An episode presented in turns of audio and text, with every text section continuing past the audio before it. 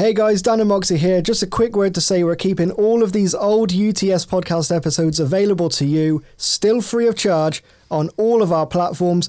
But be aware now that we're independent, we are no longer the official podcast of Cheltenham Saracens Rugby Club. Also, all of our social media platforms will remain the same, but our SoundCloud page has a brand new address. You can find that at soundcloud.com forward slash the UTS podcast.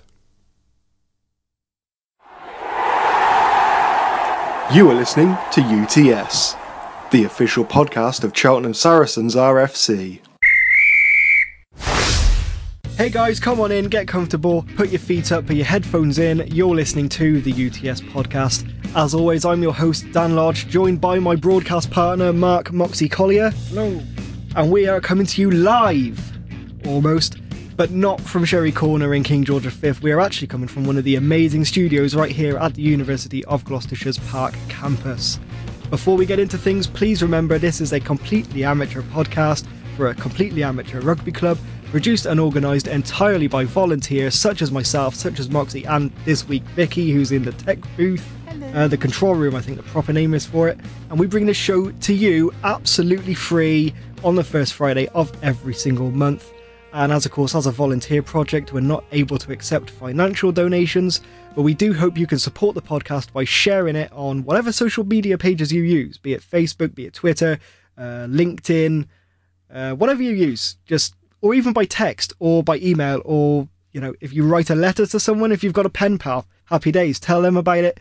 Word of mouth, whatever you want to do, as long as it helps us spread our message. As we do on every single show, we appeal to any of our local listeners who may have a local business or at least know somebody who does and might be interested in supporting the show and advertising on the cheap. Contact us directly at utspodcast at gmail.com and set your subject header as advertising. February was a pretty mixed bag, it's safe to say, for the Saris. The 18th being uh, a pretty special one as the Saris hosted local rivals Cheltenham North in front of a bumper crowd at KGV for the first ever James Connolly Memorial Cup. And good God, did it produce! We'll get into a little bit of that during the show, so you'll hear uh, a lot more about that. But uh, there was some great rugby played, uh, and it was great to see actually an old head. Uh, I don't think he's going to thank me for that at all, actually. Returned to the squad at last minute with Buster Matzovic coming into the team uh, and we caught up with him and Jimmy Mack after the match to hear their thoughts. Oh, mate, massive, massive occasion. Truly honoured to get called up um, 10 minutes before the game because uh, Paul Coops got a calf strain. But it's been, I think, three, four years, probably even longer since I've played first team down here. You know, Have you got the bug again? Mate, I've always had the bug. It's just work's kept me from doing it, you know. Would have been nice to see a try from you though. Oh, I loved it, mate. Especially I thought I might have been in down the bottom here. My baby! But, but too slow, but too slow and old. No, Jimmy Mack doesn't get interviewed because he knocked on about a million times today. that was just in the first half, Jim, wasn't it? I my finger. I can only describe that, ladies and gentlemen, as a Quasimodo of a finger. I'm not even sure. I don't think that does it justice. Jim. What That's, the reason. That's the reason.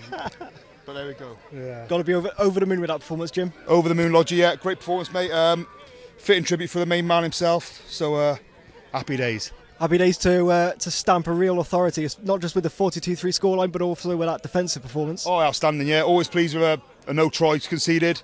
Um, yeah, I mean, didn't really come close. So happy days. Really, really. Is, it, is that something you specifically worked on, or? The main main aim today was uh, just to win the game. Really, Lodgy. Um, the league points didn't matter. It was all about the win. It was what, 3 0 or 47 3. It was all we won. We were happy, mate. Awesome. Thank you very much. Thank you.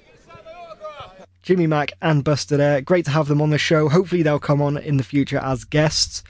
Uh, while we're on the subject of Saturday, the 18th of February, we also got a quick word in with Billy Burns to hear his opinion on the big win. Yeah, it was a really good performance. Really, really happy for the boys. Um, obviously, a lot riding on the game today with it with it being for, for JC, and I think it was a real uh, Cheltenham Saracens performance. I thought our defence was outstanding. Uh, to, to, keep them to, to not score on a try was, was great, and, and our attack on the back of that was really good as well.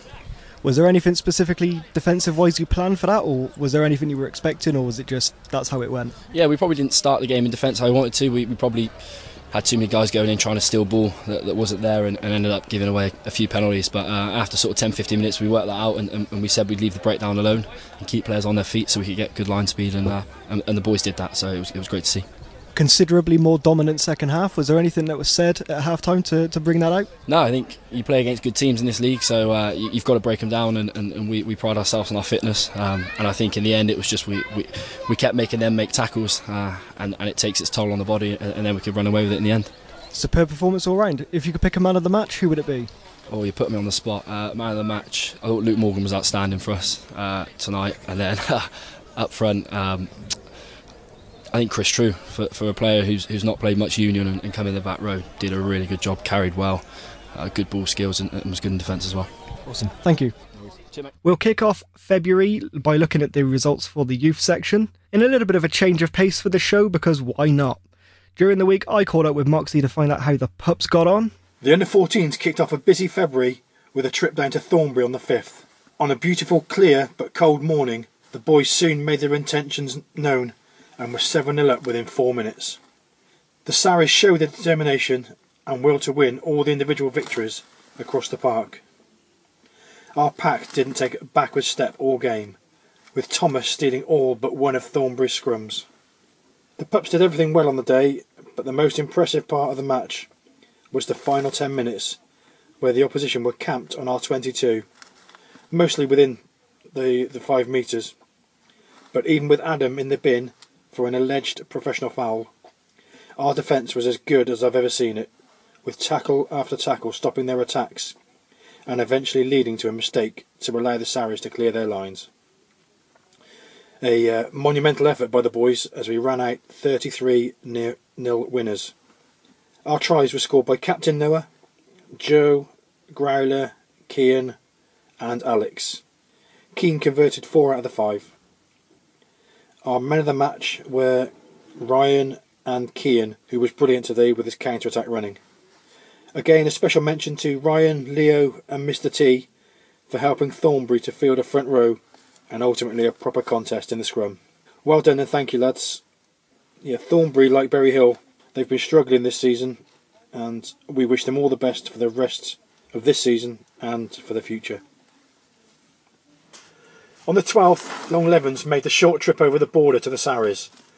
Due to school half term, illness, and injuries, both sides only managed to field 12 players each, which made for a fast, open game of rugby that was handy because it was a cold morning, and being involved helped keep the boys a little warmer.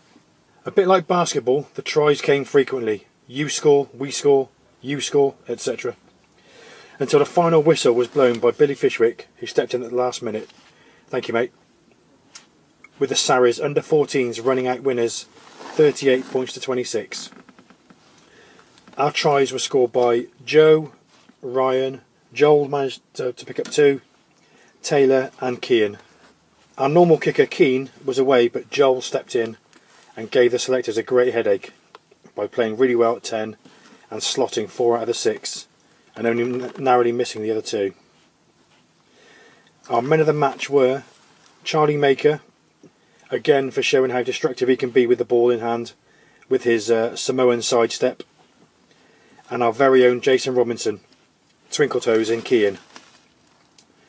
Still hard to believe that he's he's only this season started playing rugby. Just shows what listening, asking questions, and training hard can do for your game. Sunday the 19th was a training session because unfortunately Bredon couldn't raise a side to play us. We had a good turnout and ultimately a good session. The 26th saw the boys return to action when Evesham came down to KGV. I, unfortunately, was unable to attend this match, but I am reliably informed by George Efty that I missed an absolute cracker. From the first whistle, our lads were keen to put the closely contested match earlier in the season out of memory and show the Evesham team who was boss. Um, we, we won that down there as well. I've also been told by many who were there that I missed possibly the try of the season, made even worse in that it was my son Harry that scored it. But that was only one of uh, seven tries scored by the boys that day.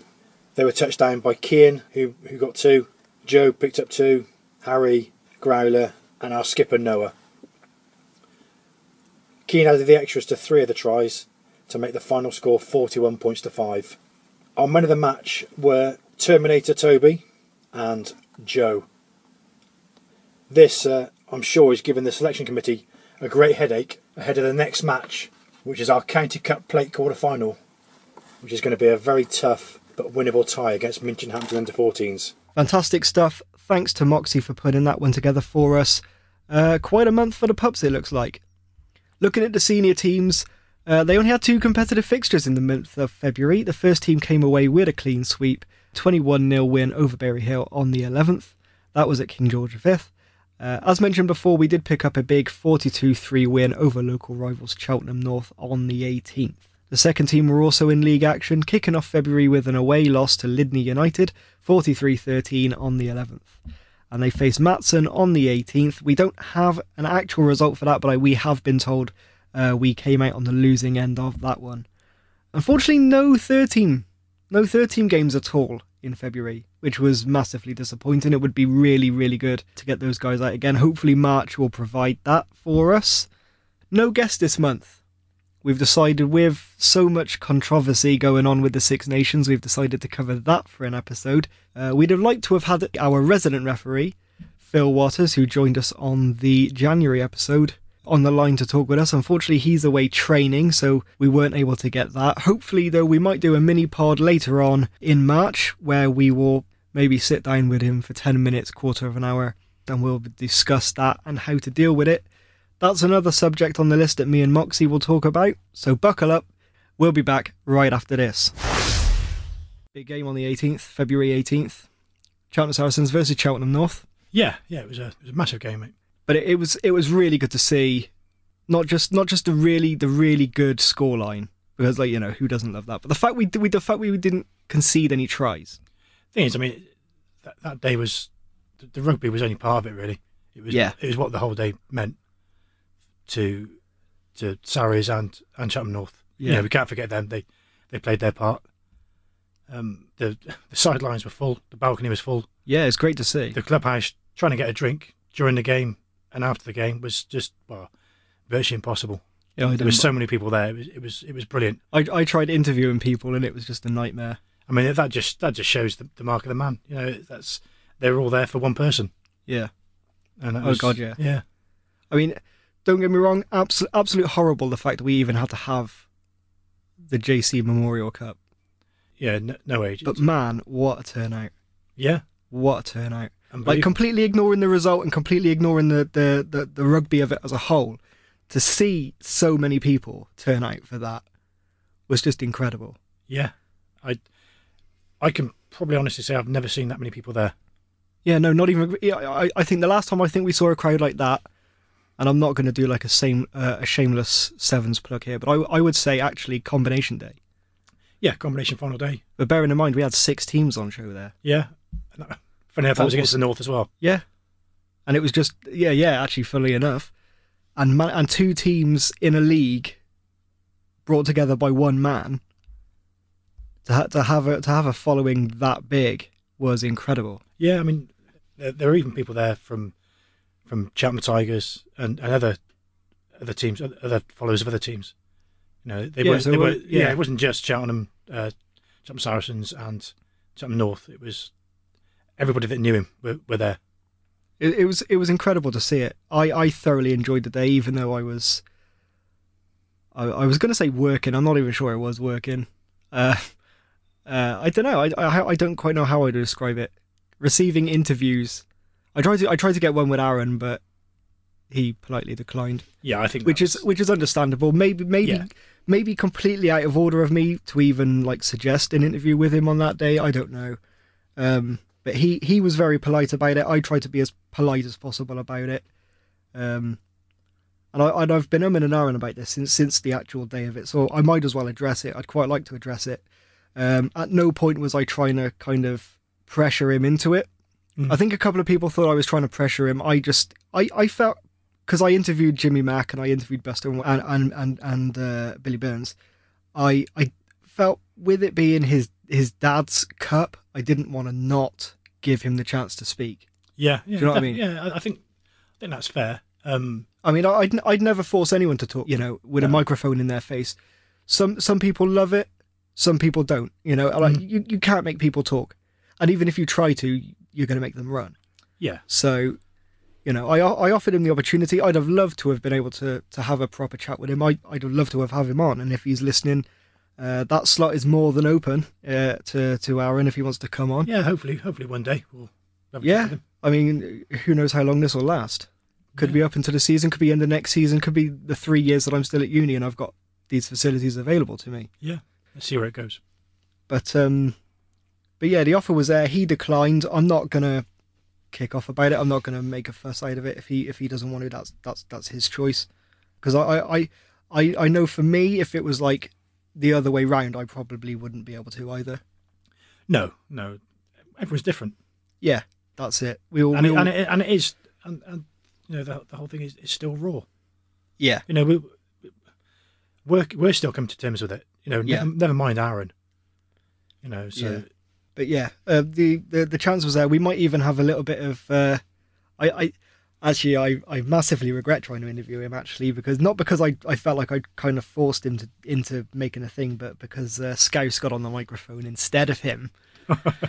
um, again, because because he missed us so much from the last month's episode. So what if you listen right to the end, and I'm going to make you listen all the way to the end because I know some people decide to to drop out after the main conversation, after our feature interview. But um, yeah, if you listen all the way to the end after the uh, after the show finale, there's a little bit of a uh, I'm- was I, I don't even know how to describe it to be honest. A moment a scousism. We'll, we'll go with that. We'll go with a scousism. well, yeah. I mean, hopefully we're gonna we'll get a Scouse part two at some point. After after his interview in the, in the previous podcast, he uh, when we when we turned the mics off, he gave us plenty of gold, Yeah. and uh, well, I, I, I could have kicked myself forever in a day because we didn't collect any of that. I should have just left it running, really. just idiot. What an idiot. mind you, the beat machine might have been uh, worn out. Yeah, that was that was a long old edit. that was a long old edit on the uh, on the last month's episode. Some of the stuff that I had to take out that he put in, and none of that stuff, by the way, will be making it to the uh, end of the series outtakes episode either. That's just no. That's not happening. That's a complete and utter no no. Right. Um. Yeah. Well, let's just have a chat about the rugby then on that day. Yeah, yeah. Let's turn Should our we- attention to that. Oh, what a what a start by the Saris. That right, that absolute just the I, and and I I focus on that specifically because obviously I I obviously you you weren't entirely around for the first team uh, last season and and for the start of this season. Um, unfortunately, I, I was working all the time with them on the the social media front, so I, I went to a lot of those games. And our slow start like the amount of times we we like we were picking up wins but we would have been absolutely hammering teams had we started those games the way we started against the north Yeah. you know or if if we'd have started that at that speed against old Richians earlier in the season at Sandyleaze I reckon we could have we possibly could have come away with a result from that Right. Okay. because our, our our start before, particularly last season, not so much this season. I think this season we've really kind of tuned it up. We've we've done a very good job doing that, and uh, I imagine that's all down to Billy and Jake for kind of drumming that quick start in. Yeah. But our, our slow start was just constant. I mean, you saw you saw it yourself actually, just thinking about it at the uh, the North game when we played them in the cup, in the combination. Yeah. In the final, Yeah, went two tries down. Yeah, After in- about ten minutes. in 10 minutes and we're and we're 14 points down Mm. and there was that little bit inside my head and i was like here we go you know that that slow start is gonna absolutely kill us again But yeah, I mean, go, going back to this game, uh, yeah, started off really quickly. Then there was a, a patch of about sort of ten minutes, wasn't there, where when nothing really happened. yeah very Um, very quiet uh, in regards point scoring. Mm. Um, but then the floodgates opened. yeah i think i think that i think the north had a penalty about quarter of an hour in Yeah, and they they they missed it by about two foot and that that was that was a real let off i thought yeah, yeah, because that could have, yeah, that could have turned a few heads. And if if they if they'd got that back in, that could have been like, right, you know, we're in touching distance again. It's only four points, you know, so there's there's that chance to to maybe kind of get that momentum going right off that penalty. Luckily enough, they don't get it. Maybe that's actually what kind of psychologically just did it for them. yeah, You know, that kind of do they do they trust their kicker? yeah, because I think he missed a few that day, didn't he?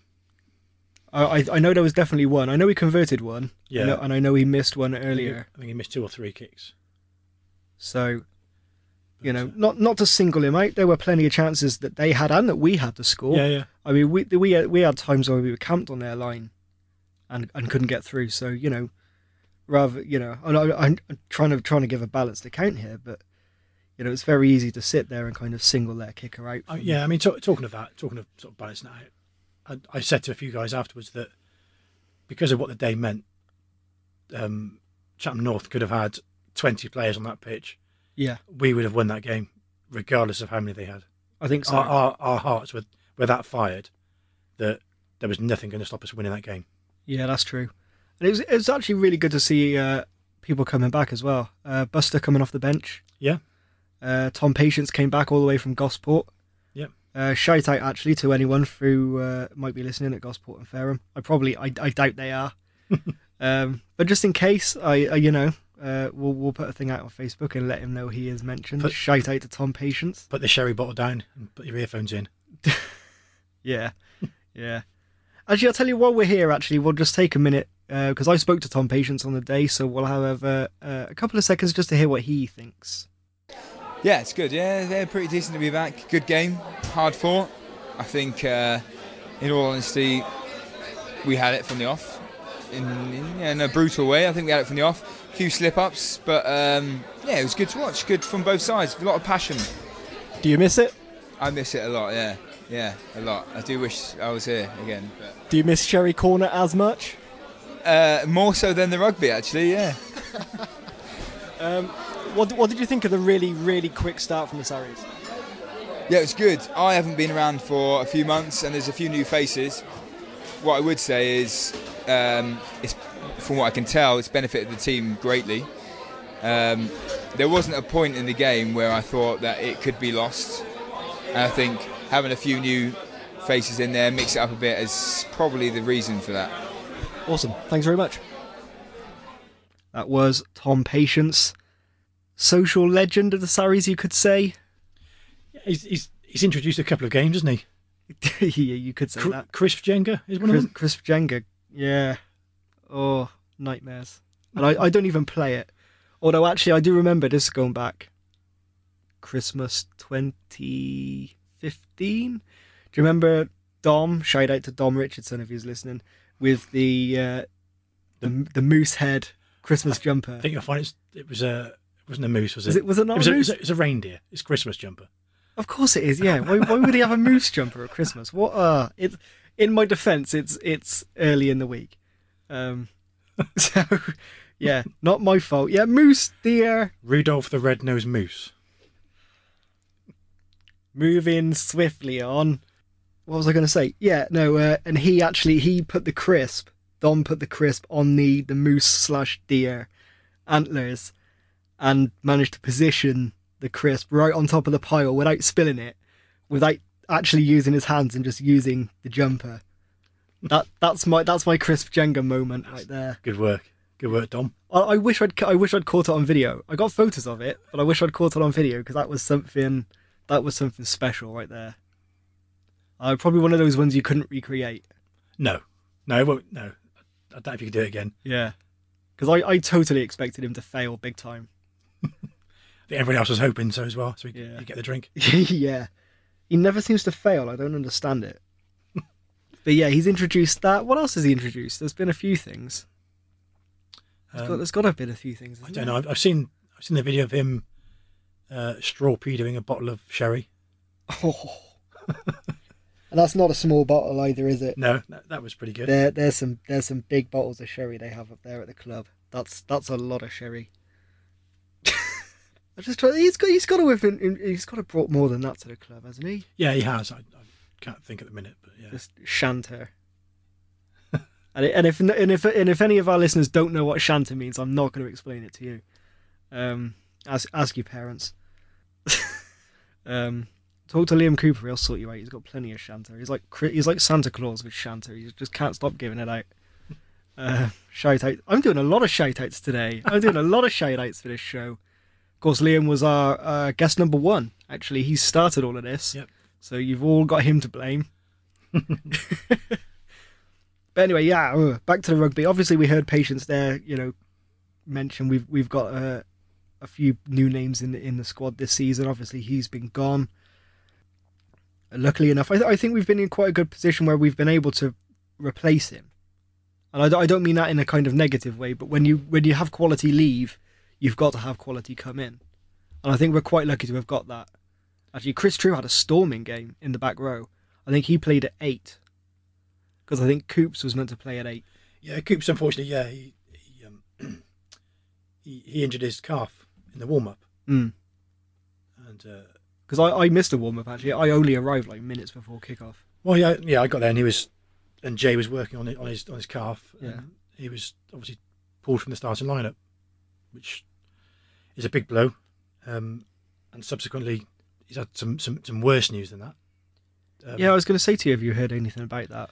Yeah, yeah, he was um, he was in in A and E with uh, he was he's being um, being scanned for a suspected broken neck.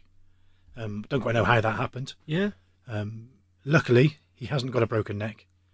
Um, Oh, that's, well, that's good to hear then, because I actually Yeah. I did wonder because I hadn't heard anything. but um, he, in his own words, he's he's been told he's got a the neck of a very old man, and the doctors unfortunately have said um, don't ever play rugby again. So he's he's unfortunately had to had to retire now. Wow, that sucks. Yeah, That really sucks because he was like he was one of like the few he he loved it. yeah, You know. yeah. I mean, he's even even at his age, you know, he's uh, mid Oh, oh, we won't thank you for that one. mid mid Bloody hell! Put the Zimmer frame on him already. mid mid Jesus. mid forties, but but playing like a um, you know, like a like a thirty nine year old. no, no, he was he was he was getting he, he was basically getting himself back into the first team and, and playing really well, and it's such a shame. Such a I mean, shame that he's you- had to yeah, step down. it's it's the last thing you because I don't think because it was so sudden. I don't think anyone really expected it. I don't think he did. It's, I, I I don't really know what what actually happened, but um, yeah, to to go in with that and come out and be told Yeah. you you can't do one of the things you love. That's uh, it's not great. I mean, hopefully he can he can still cause he um he referees uh, the under 14s. a Oh, that's right. Yeah, yeah. I was going to say I've seen so, him. so yeah, so so hopefully he can he, he's okay to do that. oh yeah, as long as he stays in the game. Yeah, yeah, I think he will. Oh yeah, I, he'd go mad without it though, wouldn't he? Yeah, He'd go mad without something to do. So yeah, actually, shout out to Coops. Actually, well, we've done a shout out to everybody in the world um, so far today. Shout out if you're listening. Why not?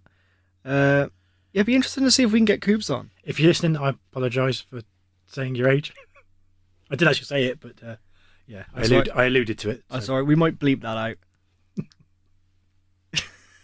we might do. I don't know. Don't hurt. I, I'm I'm sorry. I've just been distracted there by Vicky hand waving. Is everything okay in there? I'm getting a thumbs up. She's she's turned her microphone off. She's very microphone shy for the first time ever. So- I, I can come back. it wasn't an invitation. I was just checking you were all right. I haven't died yet. It's. All, all good. Yet. Yeah. Still awake. Still alive. Yeah. So yeah, safe to say, February 18th, JC Memorial Cup. Result and everything in tow. Probably, it's safe to say, one of the best days we've had up at the club, I think. Yeah, yeah, definitely, definitely. It's just a shame, shame for the reason. Yeah. But man, what a way to remember him though. Yeah, Holy Melly. That was that was an unbelievable yeah. He would have loved it. He would have loved to have been there for the game and the crack and the beer afterwards. Mad. Mm. Mad day. Incredible. I'm, I'm, by the looks of things, I, I did see a picture. He'll, he won't thank me for this at all, actually. But I did see a great picture of uh, former Northman, current Sarries man, Cressy Creswell, Okay, absolutely out of it on his. Uh, oh, sleep on the sofa. uh, so- asleep on the sofa. yeah, I saw yeah. Uh, courtesy, courtesy of his of his daughter. Shout out to uh, if he's listening. He probably isn't. He's, he's got better, better things to do than. So, what was the final score, Dan, on the, on the day? Uh, I want to say 42 3. I want to say 42. I, I really should know, as you know, a, a podcaster. This is kind of my job to know stuff. Um, I'll be honest. I should know. it was, was. yes, it was. I'm just looking at it now on my laptop. I should know because I was actually doing the scoreboard. Yes, you were. You've you've taken out. Yeah, yeah. you should know that. Yeah, yeah, I see you've been thrown into my old job. Getting plenty of uh, yeah, Unlucky. of hassle from the balcony. Unlucky about that then. Although I noticed you didn't need a chair, which was I'm slightly envious, but then again, me using the chair was also kind of like me doing squats. So, and if anyone needed squats, it was definitely my fat ass. So, you know, silver linings and little benefits and all of that. But uh, but yeah, safe to say, I don't think that could have gone any better. Yeah. Yeah, it was a great day. I mean, like the the result itself says a lot. I, I kind of felt a little bit bad for the North, actually, a little bit at the end. Nah, I think that just about draws a line under that. Um, we'll move on to the other talking point in rugby. Uh, the Six Nations okay. tackles and rucks and offside lines. Oh my! I, I, And Italian Space Invaders. that, that's a very good way to describe it. Yeah. I I didn't see the match unfortunately. I have read um, quite a lot about it actually. Uh, I've read a considerable amount about it. From what I've ga- from what I can gather, there's only an offside line behind the hindmost foot of the hindmost player of the ruck. Italy didn't Only if it is a ruck. only if it is a ruck, and Italy didn't contest the ball, so there's no offside line. A, a, yeah, a ruck is where one player from each side is contesting the ball Yeah. after the tackle. Now, is that is that for me or is that for the casual listener who might not know, or is that for a mix I'm- of? I think I'm just trying to find out. I'm just trying to talk myself into for what it is. it could be for you actually. I, I thought he was just My- being sarcastic and trying to teach me about rugby.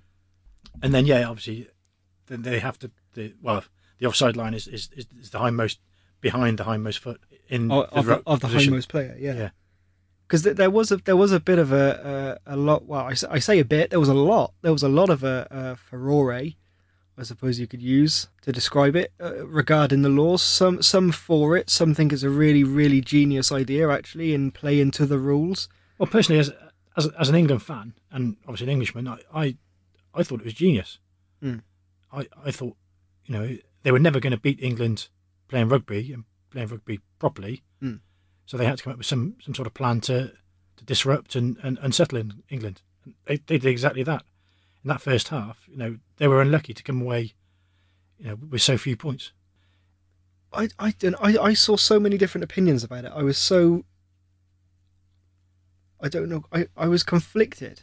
I, I also agree with Eddie Jones that, that it it wasn't a game of rugby. It was um it, it was a farce really. Yeah. But you know, it, Italy, as I said, Italy had to do whatever they could to try and win that game. And I mean, England were probably always going to win it, Oh yeah. but after half time, when they sort of realised don't don't commit yourself to any contact situation, you know, run with the ball, get the get the big guys going through the middle. They, you know, they were always going to you know, put points on, and, and they did that with two two quick early tries in the second half, and from then on it was just a, just one way of traffic really. It was an interesting one as well because I think it was James Haskell apparently was recorded asking the referee what happens at a ruck, and and was it Roman Roman Poite the referee? Yeah, I mean, Yeah, he he turned around and basically for those who didn't see it, uh, su- suggested he couldn't advise because he was a referee and not a coach. yeah, What are your thoughts on that? I think that is a brilliant thing for him to say. It was. He, he's right. He, he can't coach. You know, it's it's not up to him to to give teams ideas on how to, you know, counter opposition tactics. He he's got to he's got to um uh, to referee the game and apply the laws of the game. He, he can't he can't give you know tips, ideas, tactics, and and he's he's absolutely right in what he said.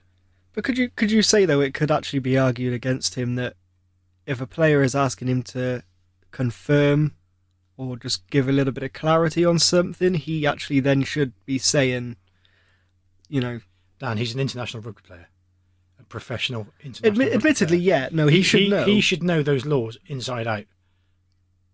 oh no, he should do. I'm not. You I'm not. I'm not saying he shouldn't. He should definitely. I mean, if you're playing at that level, you've you've got to know. But at the same time, if he's asking the referee and saying, "Look, sir, I'm not being funny. Why are they constantly what England perceive to be offside?" Should the referee not then say, just say he's not offside because? Should the referee not be explaining that? If if they're not infringing on the laws, then what's he got to explain? Yeah, fair point. Actually, yeah, maybe, maybe I don't know. What do you, what do you think? Tell us at home. You can get in touch with us at utspodcast at gmail.com. Uh, we will read your uh, emails out on the next next month's episode, on April's episode. Uh, and by then, the Six Nations will be well and truly gone. We might even do a special mini pod on it for the end of the series. I don't know. We'll uh, for the end of the Six Nations, we'll see uh, when that is and what occurs with that. Um, but yeah, be be interesting. I, I there's a little bit of me thinks fair enough, and, and another another little bit of me thinks well maybe you know international standard referee if he's being asked a question needs to give a direct answer. Yeah. Yeah, I mean, I, I think, even, I think even if he were to just say they're not offside because they're not contesting the ruck, there's n- there's no ruck, there's no offside line. Even No. if he says that, I mean, yeah, he, he, he could have said that, but he obviously felt that work it out for yourselves. yeah, Because obviously, um, Conor O'Shea and, and the, the Italians, they obviously went to the referee before the game and said, "Look, this is what we're going to do. Mm. Um, is is that okay? yeah, Um, are you going to penalise us if, if we do this?" And they obviously got, got you know got the, the answer they wanted, and, and that's and they showed that in, in the game. Ed, Eddie Jones came out and said this, and Matt Dawson has come out on Twitter, and I and I ridiculed the hell out of him. Um, he came out and he claimed that the laws should be changed and that law should be completely done away with. What are your thoughts on that? You can't change that law. You can't change it. You can you can you can change parts of it. But again, it comes back to that thing that like the offside line is at the feet at the ruck. If there's not a ruck, there's no offside line. Yeah, there's no there's no ruck. There's no offside. So, how do you even go about amending that? This this is the thing. This is what I'm thinking. Literally right now, is how do you I, go? I had I had this conversation earlier with um with one of the parents of the under 14s, and uh, I, I you know I, I thought that I thought you know are we going to change the change the laws or, and he said you can't change them. But Yeah. my my feeling is is that although you, you although you don't change that law, you can change how how the players act. And like I said earlier about the the um uh, the space invader where he was he was by the scrum half waving his arms around. To me, that's you know that's that's going against the, the spirit of the game, Mm. um, not necessarily the laws of the game, but but to have that, that, that that's wrong to me. What Yeah. what I what I felt um, uh, Danny Care should have, should have done was was maybe try to pass the ball, and if it hits the Italian player and go and gets knocked on, then to me that should have been a deliberate knock on, yellow card, off you go. Yeah, So then, as I said, uh, said earlier, that if they um after two or three players in the bin, you know, England scored scored twenty one points, they're going to soon stop doing that.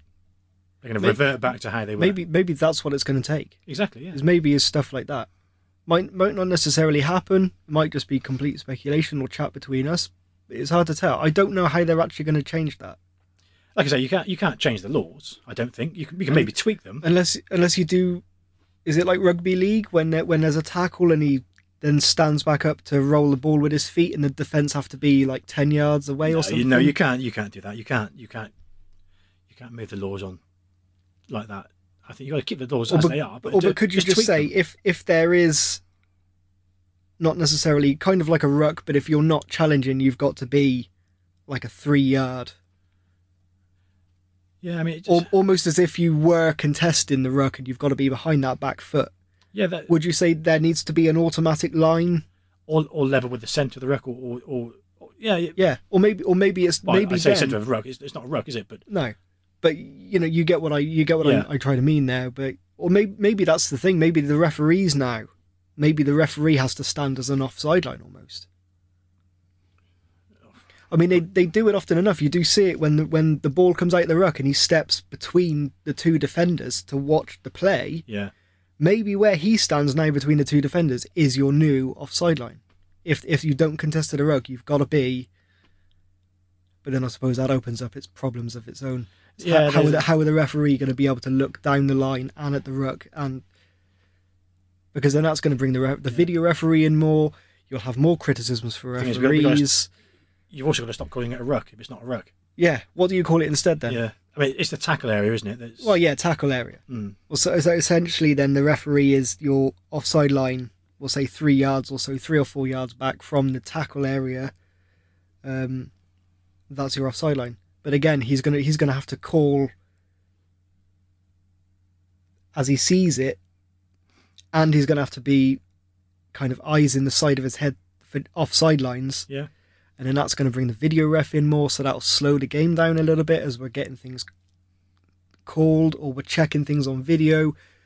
I think that actually could bring refs under more pressure. Because we're seeing it more and more now. The more referees rely on the video referees, the less confidence people have in those referees to make instant decisions. Yeah. Maybe that's going to feed directly into that and actually make things a whole lot worse. I don't, I don't know. I don't know. I'm completely open to that. I have I have no I have no idea how you would go about correcting it. thing is, again, this is just something that's, that's been sort of thrust upon us, isn't it? In from Saturday or from Sunday, and nobody really knows how we're going to how we're going to deal with it.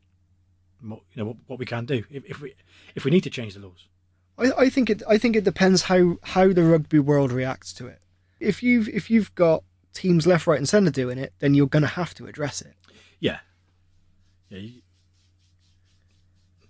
But it's it's a it's a very grey area.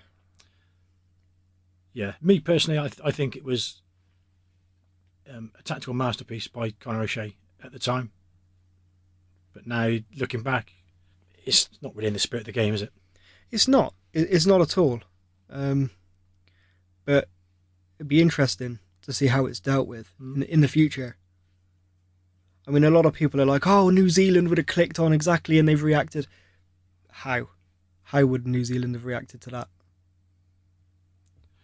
Well, some might say that they're always offside anyway. There you go. But yeah, I'm assuming there, there. I'm assuming there is. Maybe we're just not. You know, maybe it's just not exactly clear right now. Yeah, I mean, you, you can debate that for for days, Yeah. weeks, months. Can't you? I mean, Christ, we'll, we'll probably still be here in November. But yeah, I, maybe that's. I don't know. Maybe that is. Maybe you need to have the referee now as the offside line.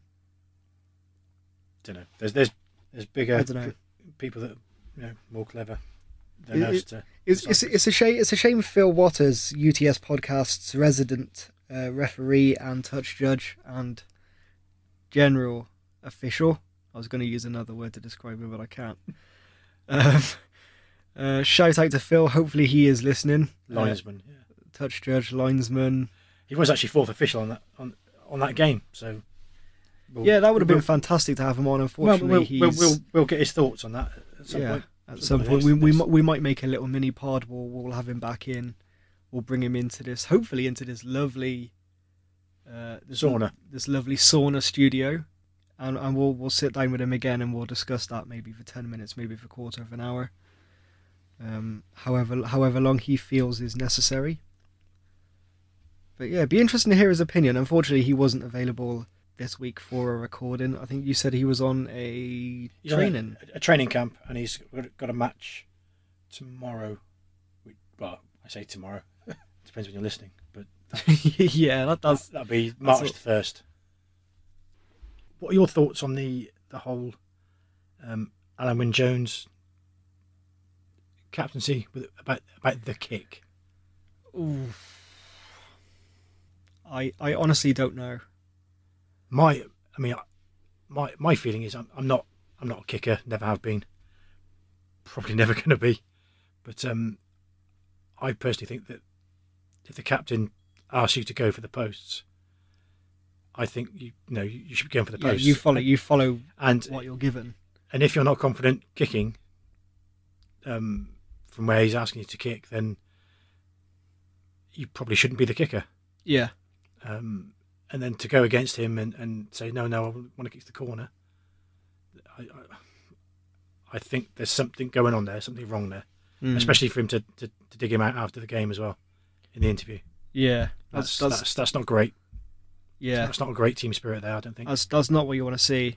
I mean, not not just for Wales' Six Nation hopes, which are obviously you know uh, in in jeopardy now. Um, But also, you got to think it doesn't bode it doesn't bode well for the Lions. Well, my opinion is that Gatland. I think the Welsh players are lucky that Gatland is the is the head coach of the Lions. Yeah. Otherwise, there'd be very few of them in that in that. I mean, we Squad. we mentioned that when we were talking Lions uh, back in the was it a December episode? I can't remember. I can't remember, man. My life's a blur. Help me. And um, I think it was December because we would we did the look back at the year, didn't we? And and we discussed there how many of the Wales players would get in if it wasn't for Gatland. And I've got I've got to say, af, after the performance they put in against Scotland, you've got to say there's maybe two. Did we say um, that Leigh Halfpenny were getting because he can kick from distance? Yeah, I think so. And, We've and- now got Elliot Daly. oh, it makes a right old headache for Gatland now, doesn't it? Yeah, is he going to be true to, to to the Welsh guys, or is he going to actually go on form? I don't know. I, I, I think he would probably go on form. I'd like to think so. I mean, coming uh, off the, coming off the back of the last one where he got the win, he got the two one win over Australia, and I think now if he's going to pick up a two one win or a three 0 win, or any kind of win really against the All Blacks, I think he's got to put that strongest team out there. I mean, it's very easy to sit here and you know in our little heated box and be able to say, oh, he's playing favourites. At the end of the day, I think he will be worried more about his record as Lions manager rather than the Welsh boys. I think I think that will be his number one thing. He wants to be able to come out there and say, "I beat Australia with the Lions, and I beat New Zealand with the Lions." yeah. And I think in order to do that, Oh, he's going to have to pick in form. Oh, yeah. Ultimately, he's, he's going to look at his own his own personal record and Yeah, but it's not just that. I think if he if he picks if he picks the Welsh boys over those who are in form because of his tie to the WRU, he's got to justify it. but it's And will he be able to?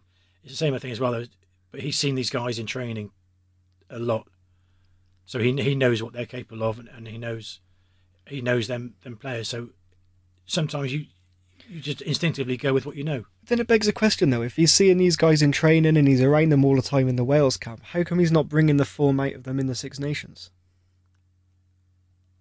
I mean, be honest. You you know how many how Well, he's, many? he's not there at the minute, is he? It's Rob Howley, isn't it? So Oh, is he not actually with the Welsh I- I- setup at the minute? I don't think he is. I could be wrong. That that is that's interesting. That I think he's stepped stepped aside just to, to concentrate on the Lions and, and maybe that's it then. Maybe that's that. Maybe that is his neutrality. Mm. Maybe look looking at form, because I I mean which which is fair enough. Because you know if, if you're Lion if you're uh, Lions head coach, if you're Wales, the Welsh head coach, you're you're only going to be able to see those games. Yeah. So you're only going to see. I mean, and don't get me wrong, they all play each other, so you'll see each of your opponents, but you'll only see them for that one match. I mean, there's so much That's the that goes thing. on goes on on uh, You know, you won't you won't be able to watch England versus Scotland, or you won't be able to watch Ireland versus Italy. You won't be able to see England versus Ireland, England versus Scotland. Well, you say that you you will, but we- we'll be able to see everything you need to see. in That's the games. thing. Yeah, I don't I don't think you would be able to. Yeah, you'll you'll get you'll get videos of those. I mean, that's. I mean, yeah, he he would get video. There would be videos, but I don't know. I I think he would go form. yeah, I'd like I'd like to think to go. I mean, and I and I stuck the knife into him because of the whole Brian O'Driscoll thing and blah blah blah. Uh, and you know, people will have their opinions on that. But I think I think to be to be absolutely honest, I think he would look at his own form first. yeah. No, I mean, uh, also going going on, going on selection, it's it, it's going to be almost strange to see a lot of Scotland players in there. Yeah, I think that really throws a complete spanner into the to the works. I think. Um, So he's going to have to play them because they are. Again, I've- said to, to people outside of here that, that, that Scotland are, are massively underrated. oh yeah, they've they've really they've they've shocked people this year. Yeah, I'm not going to lie, and I I was so I was so angry when they beat Ireland, not because they beat Ireland, just because Ireland's performance was so bad. I think what what made me Like we we looked like we didn't even want to be there, man. We looked lost on that field. You know, we looked we were second best all the way through that. is that, but is that because they didn't play very well, or was it because Scotland made them look like that? It's hard to tell. I, I think I think coming off the back of the uh, the Italy and the France win, if you were to put Scotland up against them now, I think that game would be a completely different story. Yeah, But that said, you've got to play with what you've got, and they, they certainly did not against Scotland. But fair play to them, fair play to Scotland because you know they've they've been, you know, uh, no disrespect to any Scotland fans out there, but they've almost become. I think I mentioned it when we spoke to Scouts that they've become the new Italy. In in a way, in the fact that they for the last couple of years they were getting hammered. I think they went a whole tournament where they were the, under they were completely didn't pick up a win right. Okay. one of one of the years, even you know. And there's a lot of ways for that camp to fall apart. Yeah. And Vern Cotter's done a great job putting that back together. Because he could he could have just walked. He could have just been like, nah, it's not my job anymore. Well, don't forget they are the, they are the current Five Nations champions. But yeah, are we going back that far? Are we? Bloody hell! I think I think I bet I bet the original home nations champions as well. If we're going to go all the way that, I think that I think, far back. I think Ian Bell keeps mentioning that. I, Yeah, Possibly- what possibly I'm, that I'm not surprised. Bloody hell! But yeah, they, no, it's that- great. It's great. It, it's it's good to see Scotland, you know, playing so well and, I- the, I- the massive I- improvement. as much as I'd have loved to see Ireland absolutely turn them over, because I'm just so unbelievably biased. I there's a little bit of me actually I love it because you have no idea what's going to happen now.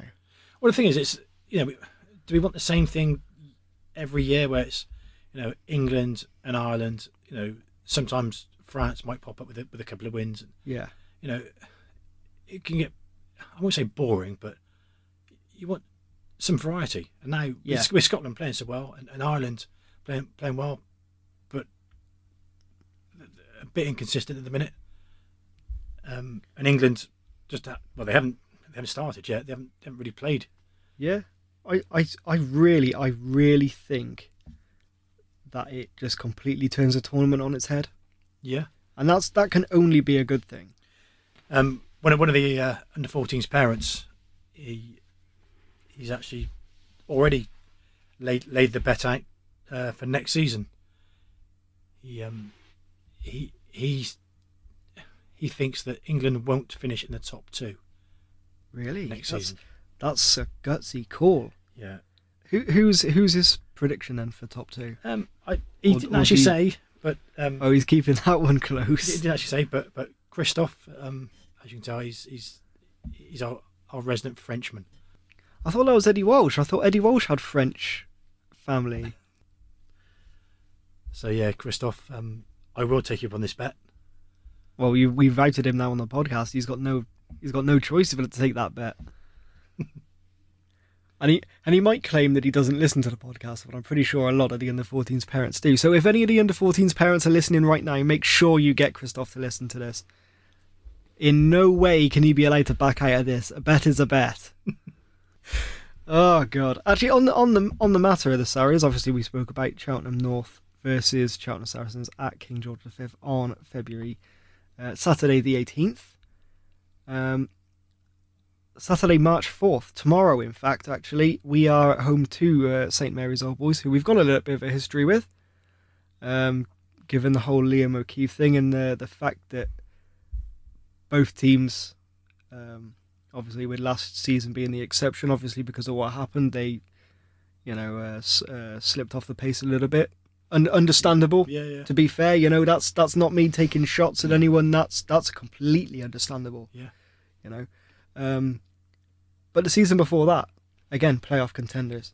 This season, playoff contenders. Incredibly strong at their place.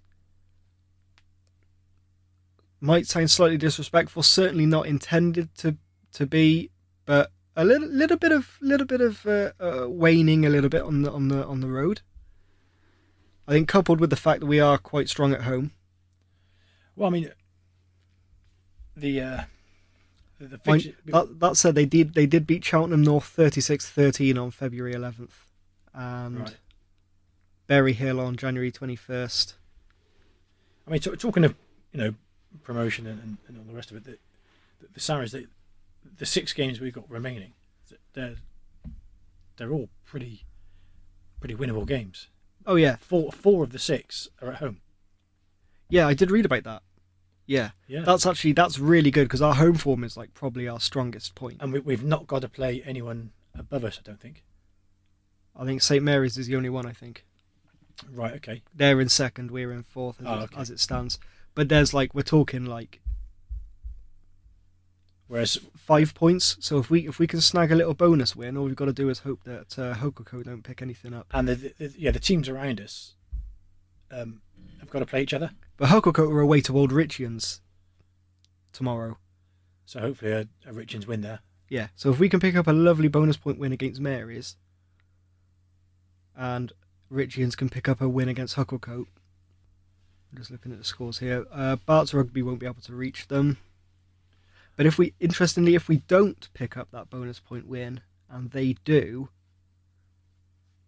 So no, combined with the Hucclecote result, if Bart's can pick up a big win this weekend, tomorrow, that could completely reshuffle the top of that league. well last Saturday, Barts helped us out, didn't they? By by beat, uh, sorry, Cheltenham North helped us out by beating. Yes, 24, 24 21. I'm just looking at the results right now, actually. Uh, yeah. So that that that So, helped us yeah. out. Because as it stands, we've got Richians on top, 70 points from 16 games, 15 wins and 1 loss. St Mary's in second, 16 games, 57 points, uh, 11 wins, 5 losses. Then Hucclecote, 16 games, 12 wins, 4 losses, 55 points. And then there's us. Six, 16 played, 10 wins, 6 losses, which I don't think we've ever picked up that many losses in a season No, for like a good number of years. no, So that's that's a real that's a real setback. Um, but it's, it's speaking to uh, to Jimmy Mack. It, it is almost in our hands now to to, to pick Yeah. second place. especially with those games being at home as well. Yeah, You know, that's with with our home form being as strong as it is. That's probably literally. I don't think we could have planned that better. no, I mean, I, ideally, if we had planned it ourselves, we'd be top. You know, we, we'd have Richian style success. But you know, we we're not given such luxuries. I'm just gonna have a quick check of the fixture list here, and I'm just gonna see if there's any other team that has as many home games as we do. I think I'm because I'm pretty sure they don't. By the looks of it, nobody has. Except maybe I was going to say Frampton Cotterell. I think Frampton Cotterell have got quite a few. But then they're they're sitting eleventh at the minute, and they that's probably worked out quite well for them as well in the run up to the end of the season, given their uh, relegation fight. Yeah. Of course, it's always um, always two go down. Actually, no, it isn't. It's still always two go up, isn't it? um, except for Gloucester Premier because the second place goes into a playoff. But Gloucester 1, Gloucester 2, Gloucester 3, it's always two go up, and then the, the leagues are then balanced out by relegations. So it could be one team going down, it could be North Bristol are on the bottom, um, could be them going down. It could you could have all the way up to ninth go down. You could have Cheltenham North going it's- down. But, but isn't there um, some sort of balance as well with, with areas? I think it is, especially because with with Bristol, because I think w- the way it works is n- teams in the north of Bristol, like your St Mary's, like your North Bristol, uh, like your Frampton Cotterell, like your Chipping Sodbury, your Barts Rugby, um, they play in the Gloucester leagues, Gloucester Premier, Yeah. Gloucester One, Gloucester Two, uh, but South Bristol play in the Somerset. Yeah. So I think it depends where the teams are getting relegated from. So I think it depends who gets promoted and where the teams from your tribute west north come down. It depends where those team are, teams are based because some of them, some of the Bristol teams they could possibly put in to the Somerset leagues. Yeah, it's, it's a bit of a headache, isn't it? It's uh, yeah. Oh God, I'm glad I don't have that job. I mean, Christ, you like you know we I, I I sometimes complain how difficult it is to sit here and talk into a microphone, or you know when we're back at King George V talking into a phone, um, that's on a tripod, and and you know I I get a little stressed out about organising that at times. No way in hell would I want that job. Like seriously, that like I'm getting a headache just trying to work it out sitting here. like there's no way in hell. I'll be honest, mate. I, I get a headache when I try and look for results, and, and I Yeah. can't even find teams. I, I, don't know because there's there's so many different leagues, I don't know which which team is in which league, and Oh, by the time mad. the, the following week comes, I, I forget where they, what league they're in, so I have to troll through them all. No, I couldn't do that. No, that's a bizarre one. Right, predictions time. We'll uh, we'll get round to wrapping this up. Predictions time. Six Nations. What Your do- thoughts? What would you like me to to predict? We'll we'll go with, we'll go with bottom place. Who's taking the wooden spoon home this year? Wooden spoon. It's going to be between Italy and Wales. Probably Italy, I think. I think that's that's that's probably accurate. I'd imagine. Um, kind of feel bad for Conor O'Shea. Really, I feel bad for anyone who takes the Italy job because they've got a limited amount of resources. They they don't have the best standard of league rugby. I mean, you see it in the Pro 12 all the time. I pay a lot of attention to the Pro 12 league because I'm a big Ulster fan. Um, was a big Leinster fan. Also got a quite a soft spot, uh, soft spot for Connacht. Right. Basically, I like everyone but Munster. um, and basically, they're you know they're getting turned out inside out every every week. Yeah, And Trevi- Treviso struggle all the time. Treviso and Zebre because it was Aironi, wasn't it? And then Yeah. Aironi folded actually because they couldn't uh, financially withstand that level. Um, so they don't have a very good standard of rugby. Um, don't get me wrong, it's improving. They're getting better. They are, you know, um, they're making improvements, and I think probably playing in the Six Nations is uh, helping that. But um, but yeah, actually, just out of interest, actually, I was going to ask this actually to our to our guest who we were supposed to have on, and unfortunately, he is no longer available. Um, This well, this month anyway. this month. Uh, he could possibly be on in the future. We're not going to name drop because I don't want to kind of like name and shame him. That would just be horrible. Um, Six Nations relegation, relegation and promotion with the uh, the second tier competition. What, Do you think that's a good thing or a good idea? I, I I'd like to see it happen. If I'm honest, I think it, I think it was certainly it was There's- certainly There's there's two there's two there's two things there that, that you could get. The team that comes up will be playing against against better opposition, so they have to improve. Mm. But on the flip side, the team that goes down will be playing against worse opposition, and will they just fall into that trap of just sort of equaling out and, and becoming an, another second a, tier. a, a worse team than they originally were? Yeah. I don't know. I, I kind of um I I thought possibly actually I, I kind of looked at it the other way that actually the teams going down might strengthen the teams in the lower lower standards. But you could also end up with the what I call like the West Brom effect, where one year they're relegated, the next year they're promoted. The yo-yo clubs. Yeah, that's literally what could happen. Because I imagine there's a there's probably quite a few teams Well, the thing is, in that second tier that Italy are just just that little bit too strong for where But they've but isn't played in the Six Nations. is, is it going to come down to what, what it always comes down to in professional sport, and that'd be money. That's Yeah, that's the only thing. yeah, it wouldn't surprise me at all. So, it, so your, Italy, or your Wales, or, or Scotland, or whoever goes down, would come straight back up again because they'll they'll annihilate the teams down there. yeah, They'll come straight back up again, and then struggle, then go back down again. And just it will be. and then actually, yo-yo. then actually that would probably have a worse effect on those Yeah, second tier teams because they're not getting a chance to get promoted no, and it- and it is all down to the pound pound note. Yeah, easily. I think that's what that's what it boils down to at the end of it. is financing. Yeah. especially in a lot of those countries where, and you know, I'm not, not going to try and get all political on this, but you know, where the economy is not the greatest, or but essentially those countries where it's not their first sport. it, Italy is is perfect is, is the perfect um, place for that Yeah. because they are struggling financially. That was my phone that just went off there. Professionalism. Professional Dan. Moving moving swiftly on. Um, Six Nations winner. Um, what are your thoughts? It's got to it's got to be it's got to be England or Ireland. It's gonna it's gonna come down to that last game, isn't it? Yeah, I think so. Especially with the bonus points coming in now, that could completely we could see like a, a Chow- uh, Sarries and Longlevens. Yeah. In, Ireland beating England and England still winning because of the two if they can get two bonus points. I'm I'm loving the new bonus point system. I Yeah, think I, I think it's good. that's so good because you've you know you've really got to work for that extra point.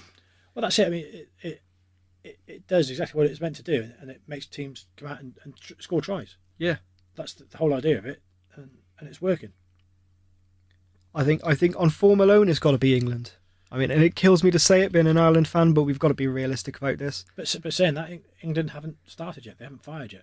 Then again, I'm actually just looking at this. I've got the table in front of me. Ireland have scored more points and conceded less than anybody in this tournament so far, I think, and we've got two bonus points. but don't forget, it's it's at Ireland that, that, that last game. That Of course, yeah, I totally forgot about that. That could be massive. Yeah, that could be a real that could be a real momentum shift. Yeah. If the if the pressure gets to England, which we have, you know, at times seen it Well, look at in the last year. past. Yeah. Last year against Wales. All, all they had to do was make sure they, they won that game. No, sorry, it was it wasn't Wales. Was it? it was uh, it was France, France. wasn't it? Yeah. I think Ireland played Wales, didn't they? Oh no, Ireland played Italy and won very convincingly. It was, yeah, it was the wasn't it the game last year all on the same day where there was like Yeah. a million points scored. Yeah. Something like that. Something ridiculous amount of And the- points. well, the England game was the second game, wasn't it? And Yeah, because I think the first one was Scotland Wales, and it Yeah. didn't. And Wales won, but not very yeah, convincingly. Eng- England were in the driving seat, but then Ireland decided that they were actually going to come out and annihilate. yeah, absolutely smash Italy. Yeah, But there you go. Um, Go, going to my head, I'd, I'd say England, but yeah, as much as it, as much as it pains me to do so, I would say England. But then there's an also there's also like my my my. It's it's it's a weird one. My heart says Ireland because Ireland fan naturally biased. Head says England. But a tiny voice in my head also wants Scotland. Just just for underdogism, you know, for S and G, for uh, uh, gets and shiggles. Um, But- yeah, definitely. no, Sodom. just Can't have the Uh, sweaters winning it. no, no, we'd we'd never stop hearing about that from Ian Bell. Never ever. So yeah, that's that's my prediction. I reckon Ireland, but on the very last day, you're saying I I've got to say England. you're saying England. What I want to know is what Vicky thinks. This will be interesting now. I, I don't really know. And I guess. Say, say a country in the northern hemisphere. Uh, Finland? Oh God! Of all the countries you could have picked, that's absolutely outstanding. You've properly made my day. I, Um, I haven't been listening for like the last 10 minutes or so, so uh, Oh, thank, thanks for that, Techie. Thanks for that. That's right. That's right. Nor have I. Ah, I, I hear bits that I think are funny and then I shut off again. Sorry, guys. uh, she said she says she's sorry, but she's really not at all. So cool. I'm saying Ireland. Vicky's saying Finland. I wouldn't put money on that bet, to be honest with you. I, I, I, I just, I'd keep that to yourself. Actually, You might want to. Might want to have that bet with Christoph in the top two next year. Did he even play rugby? They- not in, not in the actually- Six Nations. No. actually, not in the Six Nations, but I know they do. Oh, okay. So I, you know, do, do they play um, is it some form of like ice rugby or something? what the hell is ice rugby? I don't know, but that sounds incredible. Ice rugby. Is it just like the rug, rug whatever you call the ball, the rugby ball? The ball. The the yeah, the ball is made out of ice, and you have Sorry, I thought like rugby, like on an ice rink. So did I. Yeah, that's yeah. No, why would the ball be made of ice? Hold on, hold on. It's it's a Scandinavian country, so it's really cold. Yeah. So you you have a rugby ball made out of ice, and the object of the game is to score tries and win before the ball melts.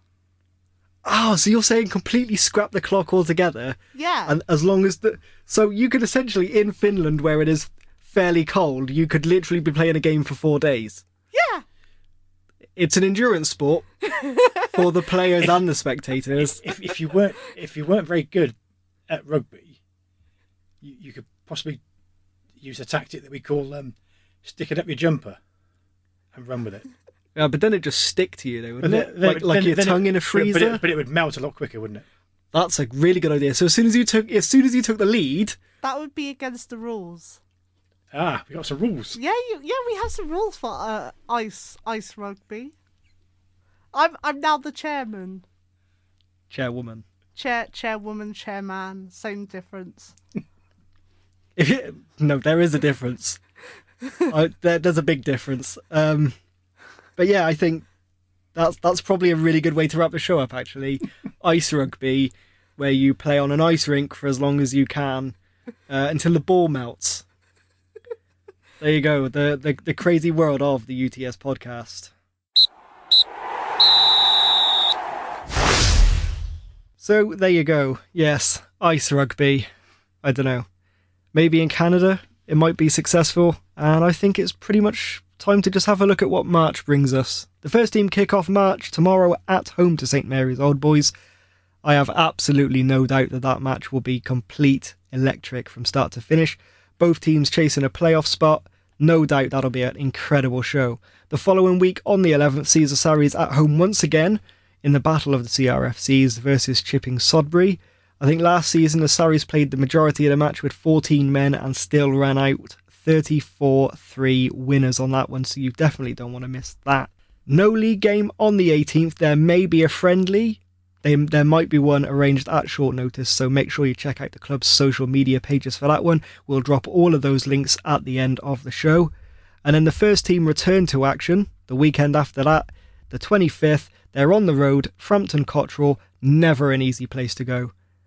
They need those points probably just as much as we do in their relegation fight against Bristol North or North Bristol, and they're never never an easy place to go. Always a challenging team, so we certainly cannot afford an off day for that trip.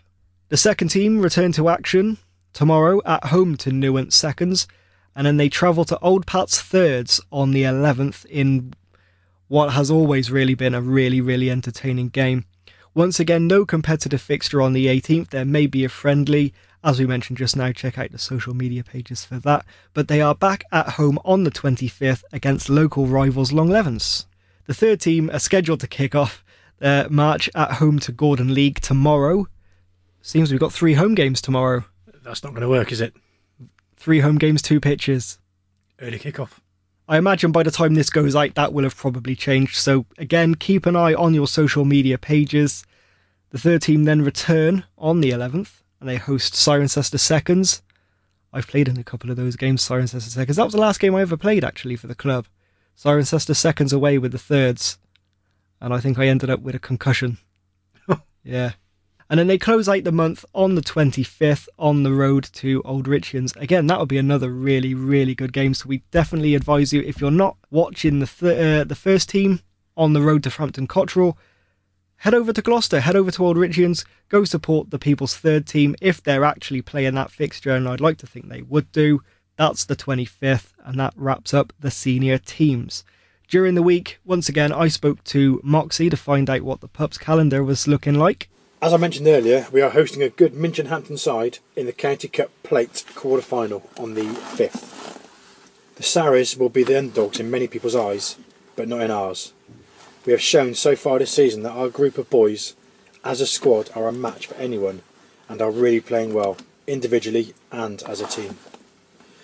This game will be a tough one to call, and I hope that with no disrespect to Cheltenham North, but the following Sunday, the 12th, is the day set aside for the County Cup Plate semi final, and at the moment we have a fixture arranged against the North. Hopefully, the Sarries Pups will need to postpone or cancel that fixture. Then on the 19th, we are at home against a team from Shipston on Stour, where we've never played them before and know nothing about them. But as I said, we can be a test for any any team on our day. The final Sunday will be training, possibly with a couple of Gloucester players. Thanks to Moxie for that. An exciting month ahead for all of the Sarries teams, regardless of age, of age even. Before we go, don't forget to check out the club on social media. We're on Facebook at facebook.com slash cheltsaris. Do you use Twitter? Go and check it out. Twitter.com slash cheltsarisrfc. We've got ourselves a Pitch Hero page, pitchhero.com slash Cheltenham Saracens RFC. Or if you're a little bit old school like myself, you can check out the official website at cheltenhamsaracensrugby.com. If you're a first time listener, and some of you might be, with the crazy the craziness that is the Six Nations, you might have stumbled your way onto our little show. If you are a first time listener and you want to go and check out a few more shows from the past, you can do so by soundcloud.com slash Cheltenham Saracens RFC or by searching for the UTS podcast on iTunes. All the shows are on there and they're all absolutely free. You don't have to pay a single penny. They're all absolutely free, so go and check them out. They're great for listening to or from work. If you like to walk, or even if you get the bus, or even if you're just at home, you can have it on in the background and listen to us. Uh, and if you do, if you are a user of iTunes and you do subscribe, make sure you give us a rate and a review, because the only way we can improve our show is by your feedback. And we really can't stress that enough. If you want to do it more privately, you can do utspodcast at gmail.com. Feel free to leave us any feedback you want, because that's the only way we can improve our little show. Massive thanks to Moxie for joining me. It's been an interesting chat. It's, yeah, it's been a good one. It's been funny in parts, it's been serious. Yeah. Um, we've had all sorts. I'm looking forward to going to Finland to play some ice rugby. Uh, thanks again to uh, Vicky Mason on the other side of the glass, making sure that our show runs smoothly. Yeah, thank you for having me on. Also, a big thank you to Kevin MacLeod of Incompetech.com for our backing track Motherlode, which we use royalty free under the Creative Commons License 3.0. If you ever need any kind of royalty free music, make sure you check out Incompetech.com. All you've got to do is reference Kevin MacLeod in the credits. Both myself and Moxie will be back at the start of April, looking at the run up to the end of the season, with April set to be a big month for those at the top of the league, and we'll be looking for the ever important Combination Cup fixtures. So, on behalf of myself, behalf of Moxie, and behalf of the Club of Dreams, have an incredible march. Up the Sarries. Up the Sarries Pups.